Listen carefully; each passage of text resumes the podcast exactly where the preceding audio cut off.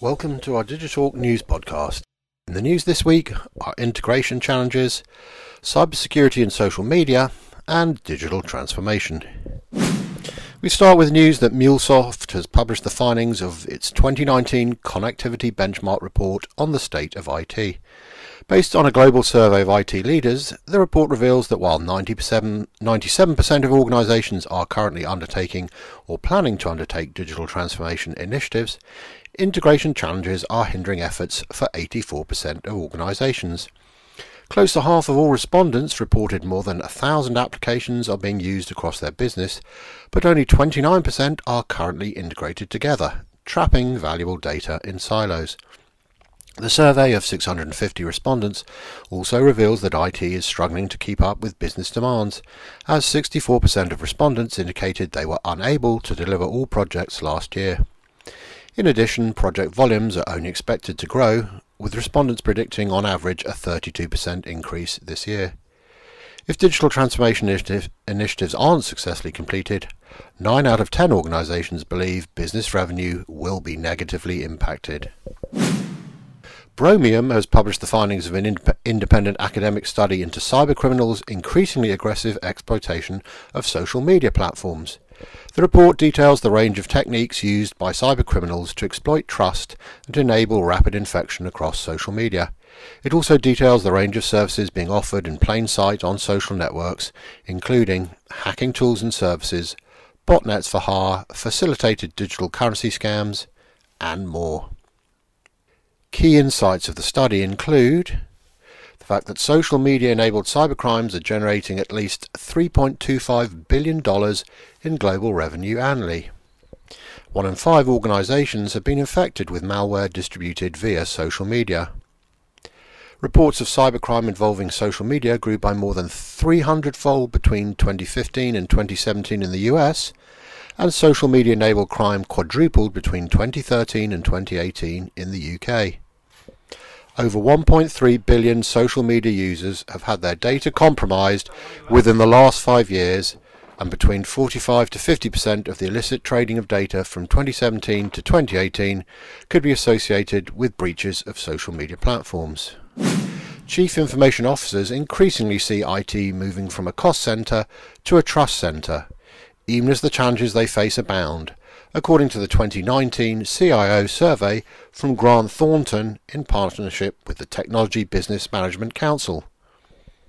CIOs who participated in the survey reported that creating and driving an IT strategy that aligns with overall business agency objectives is one of their top priorities, second only to ensuring that IT systems comply with security and regulatory requirements.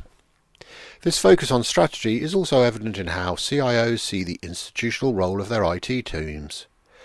Of those surveyed, 81% believe that IT drives innovation or modernization programs. 75% think that IT has a voice in business agency strategy and strategic initiatives, and 66% of CIOs say their performance should be measured based on successful execution against strategy and plans. The financial services sector has come bottom in a range of criteria for digital transformation, according to new research commissioned by KCOM, the IT services provider. Although banks and other financial services providers are striving to remodel their services and operations to compete with fintechs and other digital first challengers, the research found that the industry is lagging behind other sectors in key areas such as security and investment in employee training. The research polled business leaders and decision makers in government, financial services, retail, healthcare, transport and logistics, and found that 34% of financial firms say they are prioritizing digital transformation in the next 12 months, the lowest of any industry. Despite leading other industries in cloud migration, financial services businesses are the least likely to harness the power of cloud native applications, with barely half planning to invest in this area over the next 12 months, compared to 68% across other industries. Financial firms are also least likely to invest in identity management systems, with just 56% identifying this as a priority compared to an average of 65%. And finally, OneLogin has released a study that found the workforce, workplace, and the technologies that support them will be so different by 2025 that enterprises need to provide global access and ensure continuous uptime now. Enterprises must start addressing global digital transformation strategies to remain agile and relevant.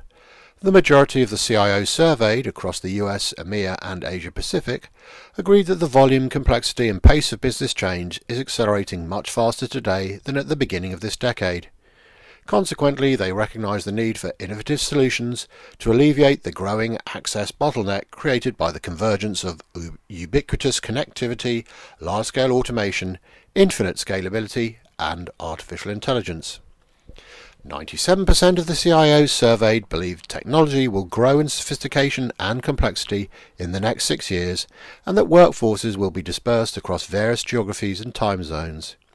Additionally, 94% agreed the 2025 workforce will consist of both human resources and bots. 93% said the pace of business will continue to accelerate through 2025. 89% agree that high performing businesses of the future will be required to leverage machine learning and AI to predict and rapidly meet the needs of their customers.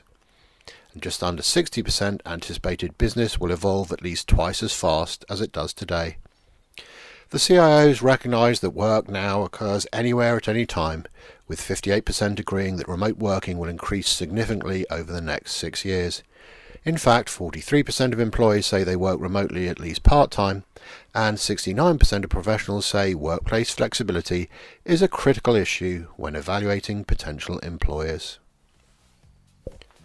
That's all the news for this week. Don't forget to look out for the March issue of Digitalization World, which will be out in the next week or so. And thanks for listening.